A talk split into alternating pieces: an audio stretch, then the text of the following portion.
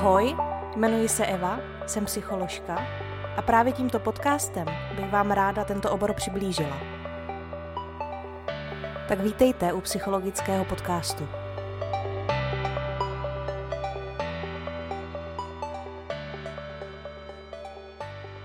Této epizodě se budu věnovat poruchám pohlavní identity.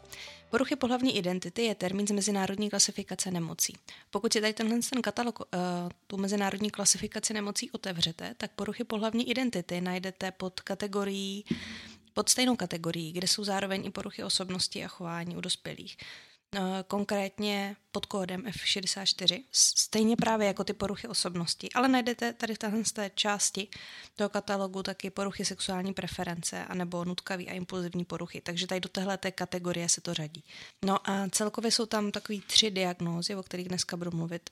Je pravda, že někdo teďka může cítit, že není úplně OK takovýto nálepkování a diagnostikování, například z pohledu některých psychoterapeutických směrů. S tím souhlasím, ale dneska bych chtěla mluvit o tom, jak se na to dívá klinická psychologie, případně teda psychiatrie a sexuologie. Z těch diagnóz tak se jedná o transexualismus, potom transvestitismus dvojí role a pak je tady ještě porucha pohlavní identity v dětství. Nejprve je ale potřeba mít jasno v tom, co je to pohlaví, co je to pohlavní identita a co je to role. Pod pojmem pohlaví se češtině označuje buď biologický pohlaví, takový to, co se snaží už doktor ulovit na ultrazvuku, když, nastávající, když se nastávající maminka ptá, jestli to bude chlapeček nebo holčička. Tedy to, co je nám geneticky a biologicky dáno. A v angličtině je to trošku líp vysvětlený, nebo tak mají proto lepší slova a používají slovo sex, který odkazuje prostě na ten pohlavní orgán, když to pod pojmem pohlaví my v češtině označujeme ještě to, kým se vnitřně cítíme být, s kým se identifikujeme. A proto se právě používá ještě slovo gender. Tedy jestli to vnímání naší sexuality, naší sexuální identity, to, co je v naší kultuře považováno za typicky ženský nebo mužský, tak jestli to je v souladu s naším biologickým pohlavím. Nechci se tady moc pouštět do toho, že eh, že je nebo není gender v uvozovkách jenom sociální konstrukt. Nechci se moc pouštět do toho, jestli je to dobře nebo špatně a o tom tahle ta epizoda není. Ještě když jsem mluvila o tom biologickém pohlaví, tak eh, tady známe pohlaví mužský a ženský, ale pak ještě existuje takzvaný intersexuál, což je člověk, který má jakousi kombinaci mužských a ženských pohlavních orgánů. Eh, dám příklad. Vizuálně se na první pohled jeví jako muž, protože má penis, nicméně uvnitř může mít třeba vaječníky, vejcovody a dělohu anebo potom vlastně samozřejmě ještě obráceně. Případně existují i případy, kdy je pohlaví nejednoznačný, že to vlastně nejde úplně definovat, anebo má člověk kombinaci třeba jednoho vaječníku a jednoho varlete. Možná vás teďka napadá, že se to dá přece tak nějak eh, jaksi opravit operací, což se v minulosti bohužel dělalo už dětem dřív, než vyrostly a identifikovali se právě s nějakým tím pohlavím. Jenže jak u dítěte, u malého dítěte poznáte, s čím, s čím se vlastně budoucnu identifikuje. No nepoznáte to. Proto se stávalo, že proběhla chirurgická operace, aby mělo dítě to jedno, nějaký konkrétní pohlaví. A v dospělosti se pak ale mohlo stát, že se identifikovalo s tím druhým pohlavím. A byla na něm vlastně tady tou operací napáchaná škoda. Kolikrát se tomu tak dělo, třeba, třeba i z toho důvodu, že rodiče se styděli za to, že to dítě nemůže zaškatulkovat buď jakože mužského nebo ženského pohlaví. Takže možná, možná by mohlo být fajn mít uh, volbu toho třetího pohlaví, jak se o tom teďka hodně mluví, právě třeba i pro tyhle ty situace. Uh, no a někdy se místo pojmu intersexuál můžete potkat se slovem hermafrodit. Nebo pak ještě existuje pojem uh, pseudohermafrodit. Tady tenhle ten se pak dělí na mužský a ženský typ. Uh, mužské je, ten si můžete představit tak, že má nějak um, no, nedostatečně dovyvinutý varlata třeba, nebo krátkou slepě končící vagínu. Já teda nejsem sexolog, takže to neumím úplně líp popsat. No a pak je ženský typ a ti třeba mají dělohu, mají vaječníky a zároveň ale kvůli jiné funkci hormonu, tak můžou mít klitoris zvětšený a připomíná tvarem třeba mužský genitálie už. No a pak je ten pravý hermafroditismus, tak e, to je, že se současně vyskytují třeba vaječník a varle. Možná se zaregistrovali nějaký kauzy, které se řešily ve sportu. Uh, ženského závodu jeho africká atletka Kastr Semenejová uh, vyhrávala ty atletické závody a byla podezřívali ji z toho, že užívá nějaký nelegální látky, nějaký asi steroidy a potom se dělali krevní rozbory a ukázalo se, že má zvýšenou hladinu testosteronu. spekulovalo se o tom, jestli právě není intersexuál, nebo chce tedy hermafrodit. Vlastně nastala situace, kdy, kdy nebylo fér, aby závodila s ženama v ženských závodech, ale zároveň nemohla soutěžit s muži. Takže tady je taková spíš otázka, třeba vás jako napadá nějaké řešení tady těchto situací, jestli jste třeba proto, aby, aby třetí pohlaví měli svoje vlastní sportovní disciplíny, tak a teďka bych se s váma chtěla podívat na tu první diagnózu v mezinárodní klasifikaci nemocí a to je transexualismus. Typický pro transexuály je, že nejsou identifikovaní se svým biologickým pohlavím a subjektivně touží potom žít a být akceptováni právě jako příslušníci opačného pohlaví. Tedy může, může být, eh, můžou si přát hormonální léčbu, případně i nějaký chirurgický zásah. A léčbou se klinické psychologii, v psychiatrii, v sexologii, prostě v medicíně, tak léčbou se myslí proces té přeměny.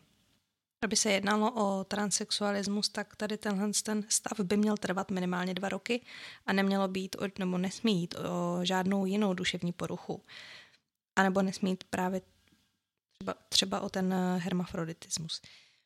Jak jsem mluvila o tom nálepkování nebo o těch diagnózách, když jsem to teď nazvala diagnózou, tak i když se to z psychoterapeutického hlediska nebo z takového lidského hlediska nemusí úplně každému líbit, že je to nazvaný diagnózou, tak aktuálně je to v našem systému důležitý třeba právě kvůli odborné péči, kterou hradí pojišťovna, případně i k dalšímu výzkumu nebo k pochopení. Slouží to k tomu, aby, aby se to nějak dalo zakotvit. No a kde transexualita v člověku vzniká? Teorií bylo hrozně moc, ale uh, ty byly potom třeba po čase vyvráceny. Dřív se myslelo, že jde o vliv třeba výchovy, to se nakonec nepotvrdilo. A musíme si přiznat, že ne všechny faktory, které ovlivňují naši sexualitu, známe. Zároveň můžeme polemizovat uh, nad tím, jestli naše vnímání genderových rolí a tedy identifikaci tady s těmi rolemi, uh, už jsem to trochu nakousla, jestli se nejedná opravdu jenom o sociální konstrukt a ty typicky ženský a typicky mužský, vlastně takový ty, můžu říct, stereotypy, jestli je to tak správně. Ale zatím se ukazuje, že vliv, vliv je teda převážně biologický a že počátky faktorů pro vznik transexuality tak se objevují už v nitrodiložním vývoji, udává se zhruba čtvrtý až šestý měsíc nitrodiložního vývoje. A taky se ukazuje, že ty psychologické faktory nemají žádný vliv. Jako nepotvrdilo se to. Když si budete číst něco o transexualitě, tak narazíte na, na proces přeměny. Mm, který se nazývá buď male to female, jakože z muže na ženu, anebo pak přeměna female to male, což je žena na muže. Jak to tedy potom vypadá, když, eh, když započnete tu léčbu, když chcete mm, nastoupit do procesu změny pohlaví? A většinou to probíhá ve čtyřech fázích. První fáze je taková, tak, takovýto diagnostický období. Opakovaně se chodí na sezení k sexuologovi, k psychologovi, u dospělých to trvá aspoň rok, u mladších lidí to může trvat klidně delší dobu. No, probíhá právě nějaká ta diagnostika, včetně, včetně anamnézy, nějakých rozhovorů. Pozor, e, ještě se zjišťuje třeba i to, jestli člověk nebere e, nějaký návykový látky, nebo jestli třeba není alkoholik, protože když potom doživotně užíváte léky, máte tu hormonální léčbu, tak je to dost velký záhul na játra a a i tohle je vlastně důležitý před tím vším brát v úvahu. Sexuolog vás může vyšetřit pomocí uh, falopletismografu, případně vulvopletismografu, o tom už jsem myslím mluvila v jednom z, v jedné z epizod podcastu.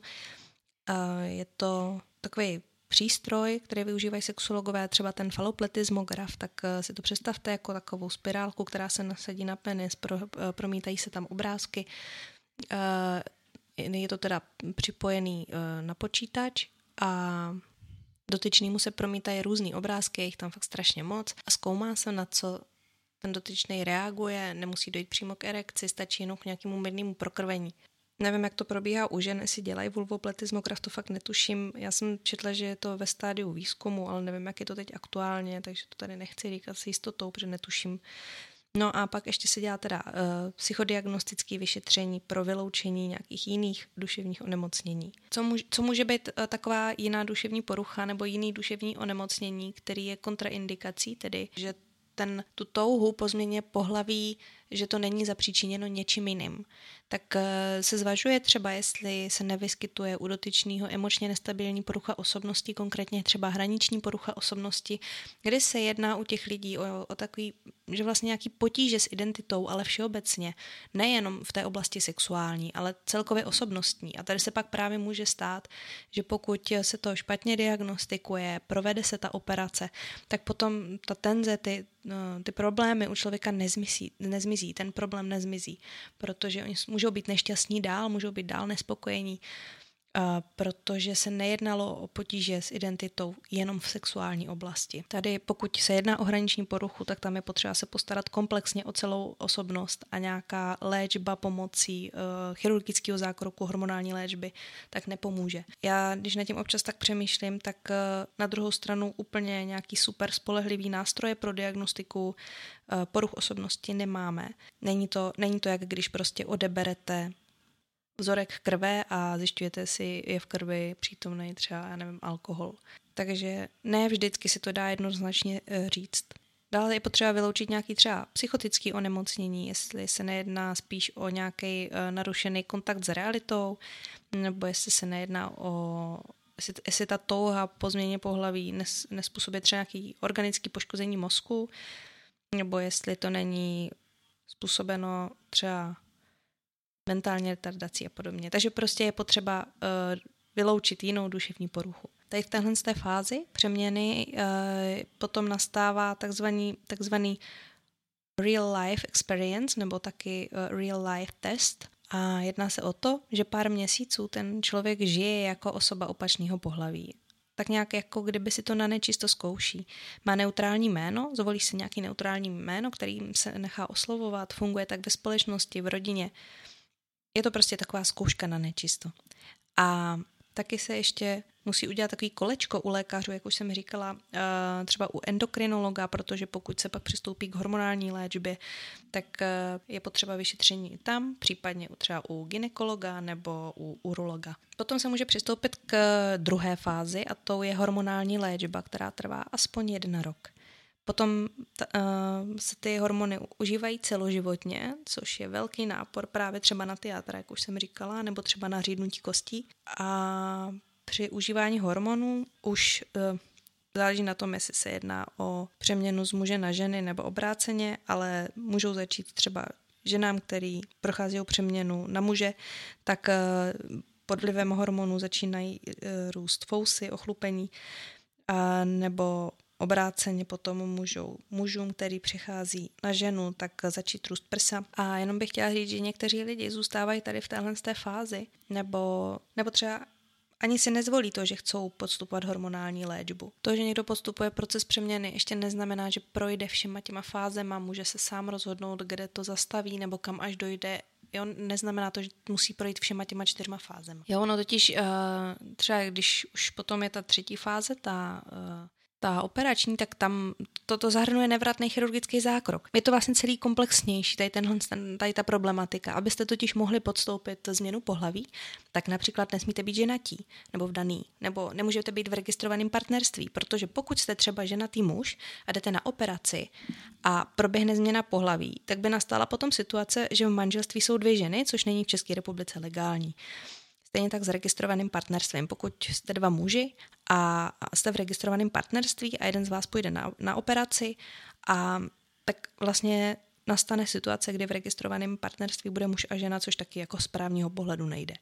Takže tady v těchto z těch případech musí prvně před tou operací přijít rozvod, což se může stát, že pro někoho už je třeba nepřekonatelná překážka. Zároveň podle právního hlediska se musí stát člověk sterilním, tedy přijít o schopnost reprodukce.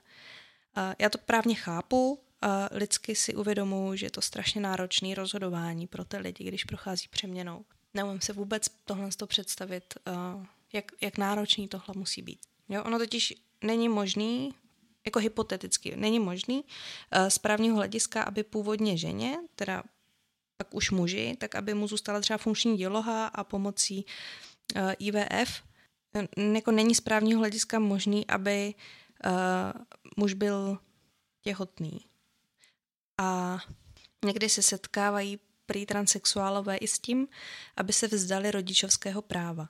Tedy když žena už má dítě a následně se stane mužem, tak zůstává i nadále matkou tohoto dítěte a může se stát, že po nich někdo chce, aby se vzdali svých rodinných práv, nebo tak rodičovských práv. Nicméně zákon o rodině tady s tímhle s tím nepracuje. Já jsem to teda nedohledala z jakého důvodu, nebo spíš k čemu se tady tihle někteří lékaři odkazují. Takže aktuálně je to tak, že ta žena, která se stane mužem, je i nadále matkou toho dítěte svýho. Nevím, tady to možná spíš chtělo vyjádřit nějakého právníka. No potom je ta třetí fáze, to je ta operační a pozor, ne, teda každý pokračuje do té druhé fáze, kde do té hormonální léčby nebo případně tady do té třetí operační fáze.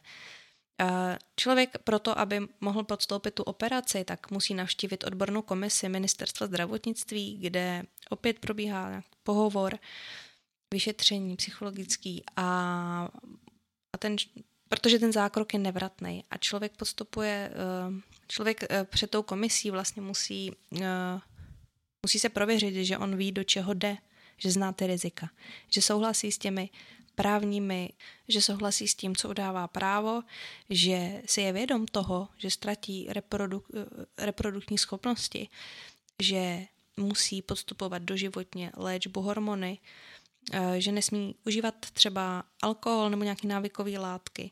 Pokud tady tahle komise to schválí, tak eh, může být přistoupeno k chirurgické operaci, který zahrnuje odstranění nebo naopak plastiku prsou, zvětšení prsou, nebo odstranění děloh a vaječníků a potom ještě plastické operace, kterou ale pozor nepotřebuje a nevyžaduje ji každý, protože zatím není možný uh, dosáhnout úplně dokonalý funkce a podoby.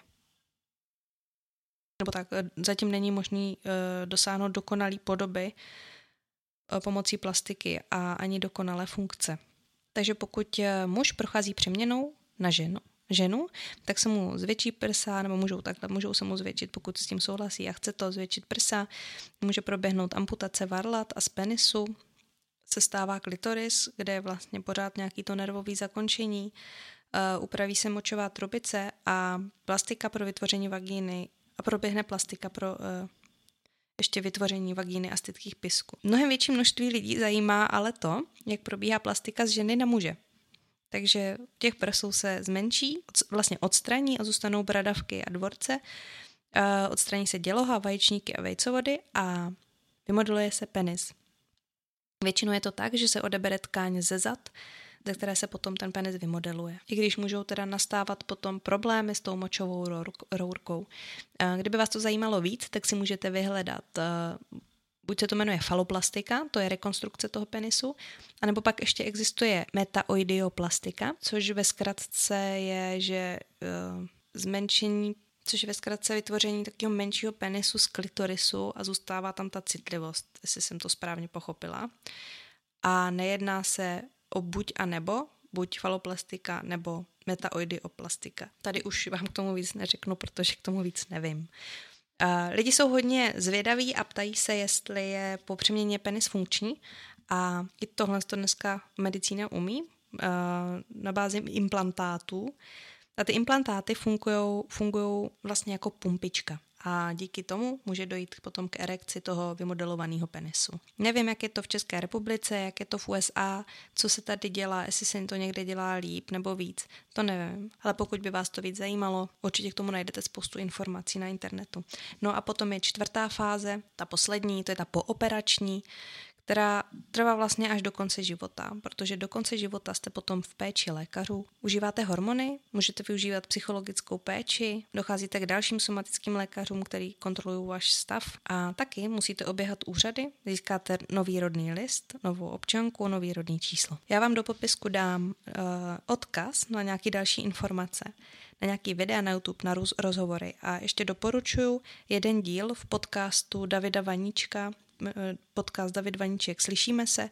On si tam uh, před rokem pozval hosta, který se jmenuje Kristian uh, Kozel a on podstoupil, nebo podstupuje tu léčbu a mluví o tom, uh, ta epizoda se jmenuje Z vlastního ženského těla mi bylo zle, na plastiku penisu musím šetřit.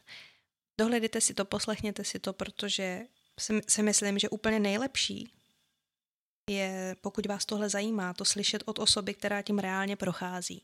Je to mnohem lepší, než, než vlastně takhle poslouchat ty teorie. Dává, dávám to mnohem lepší vhled, mnohem lepší pochopení té problematiky. Jinak jsou, jsou situace, kdy třeba sexuolog vystaví pro školu, pro střední školu třeba, uh, nebo možná, nevím, jestli i pro základní, možná jo, nevím, tak kdy sexuolog vystaví tomu studentovi té školy, uh, vystaví doporučení škole, aby respektovali, že, že ten student prochází nějak tou proměnou a aby to respektovali, že prochází tím real life testem, aby ho oslovovali tím nově zvoleným neutrálním jménem, aby respektovali to, že se zžívá s druhým pohlavím. Pokud se vám to někdy stane a někdo vás požádá o to, aby, abyste to respektovali, tak to udělejte. Pro toho člověka je to důležitý. Bohužel se ještě občas můžeme setkat s tím, že to ta škola nebo ten učitel, většinou nějaký starší učitel, prostě odmítá respektovat, ale myslím si, že tohle to není funkce školy, aby uh, nebo tak škola by měla vzdělávat, ne kecat lidem do, do jejich sexuality, takže tam si myslím, že je dobrý, když se to respektuje. Dobrý, tak tohle to bylo k transexualismus a pak ještě existuje transvestitismus dvojí role. To je taky zařazováno v mezinárodní klasifikace nemocí zatím do poruch pohlavní identity. Vyskytuje se to hlavně u heterosexuálních mužů, kteří se občas oblíkají do ženských šatů. Jedná se ale o dočasnou stylizaci a tady tihle ti muži, narodní, na, na rozdíl právě od těch transexuálů, tak oni se nechtějí stát ženami. Oni jsou v pohodě s tím, že jsou uh, muži nebo jsou s tou vlastní mužskou identitou v pohodě. A tady to převlíkání tak dělají za účelem nějakého krátkodobého zrušení. Ale pozor, jako ne, ne erotického zrušení. E, jde o ně, zážitek nějaký e, dočasný změny. Nechtějí změnu pohlaví, nechtějí hormonální léčbu nebo chirurgickou operaci. Samozřejmě se může stát u některých lidí, že se jedná o přechodný stádium budoucího transexualismu. A taky ještě chci říct, že že pozor, není to fetišistický transvestitismus, protože u toho fetišistického transvestitismu se jedná o to, že to převlíkání je za účelem vzrušení. Má to erotický podtext. Nejedná se o poruchu pohlavní identity, ale je to řazeno do poruch sexuální preference. Jo, takže fetišistický transvestitismus je něco jiného než transvestitismus dvojí role. Tady je jenom taková připomínka, mluvila jsem v jednom díle uh, v epizodě, co je v sexualitě normální. Takže normální je, za normální je aktuálně definovaný to, aby šlo o souhlasné aktivity mezi psycho, uh, psychosexuálně a somatosexuálně zralými jedinci kteří nejsou v pokrevní linii, linii uh, zpříznění a že se nejedná o nějaký psychický nebo somatický tělesný poškození. Což když si ale představí, představíte fetišistický transvestitismus třeba, tak tam vlastně o nic z toho nejde. Ty lidi si neubližují, jsou s tím v pohodě, dělají to souhlasně, jsou zralí, nejedná se o nějaký incest, takže se to pravděpodobně vyřadí z diagnóz v budoucnu. Jo, ano, jedná se sice o definici nějaké vnější normy, ne vnitřní normy, ale je to vlastně diagnóza, která vlastně ve své podstatě si trochu odporuje té definici sexuální normy. Tak a ta třetí, ta třetí uh, diagnóza, kterou tam, o které budu mluvit, kterou tam najdete, tak je porucha pohlavní identity v dětství jak už název vypovídá, je to u dětí a typický je pro ně, že jsou nešťastní kvůli tomu, že, že jsou toho pohlaví, který jsou a touží být, nebo spíš řekněme, jsou chlapcem nebo dívkou podle toho, mm, co je to opačný pohlaví. Odmítaj, představte si to tak, že odmítají třeba ty stereotypní hračky, typický pro biologický pohlaví, nebo nejenom hračky, ale i třeba oblečení. A, a i v tom chování najdete nějaký typický projevy, třeba, že chlapec uh, chce močit jenom v sedě, nebo že dívka má hruzu z toho, že jednou dostane menstruaci, odmítá to, nechce jí, uh, nechce mít, uh, chlapeček nechce mít penis, nechce mít varlata, chce mít prsa, obráceně holčička zase nechce, aby měla prsa, chce mít penis a tvrdí, že budou buď mužem nebo ženou, podle toho, co je to opačný pohlaví. A důležitý je tady u téhle diagnozy, že musí trvat minimálně půl roku. A pozor musí být v dětství. Ne v pubertě, ne v dospělosti, v dětství. Tady je otázkou, jestli tady jestli by děti měly podstupovat operaci, protože to má nějaké rizika, myslím operaci přeměny pohlaví, má to nějaké rizika, protože nevíte, jestli to pomine, jestli se to změní a ano, v některých státech provedou operaci právě i u dítěte což může napáchat dost škody. Ještě nevíme prostě, co se, co se bude jednat. Takže takhle jsem zahrnula to, co najdete, jaký tři diagnózy najdete v mezinárodní klasifikace nemocí. Ještě tady mám jednu takovou zajímavost. Dostala se mě do ruky práce od jedné studentky, která psala na tohle to esej, seminární práci. A ta tam psala, že v Mexiku v jednom regionu, teď teda nevím, jestli to přečtu správně, to je to část Mexiku, kde jsou ještě pořád původní obyvatelé, tak oni tam vedle mužů a žen mají ještě takzvaný mušes, píše se to muxes a je to muž, který se cítí být eh, spíše žensky, může být třeba oblíkaný i jako žena, jakože cítí se být v ženské roli, ale nikoli v ženou. A Oni se tam na muže nedívají skrz prsty, ale naopak jako na ty, co porazili strach a můžou být sami sebou. Takže to je taková zajímavost. Tak jo, zajímalo by mě, jak na to nahlížíte vy, tady na to všechno, co jsem, o čem jsem dneska mluvila. Co si myslíte o třeba o genderově neutrálních hračkách, o genderově neutrálních pohádkách? Jestli jste pro zavedení třetího pohlaví, případně dalších identit, nebo co si o tom vlastně myslíte? Za mě je to dneska všechno. Snad to bylo pro vás trošku srozumitelný a já se budu těšit zase příště, tak se mějte krásně.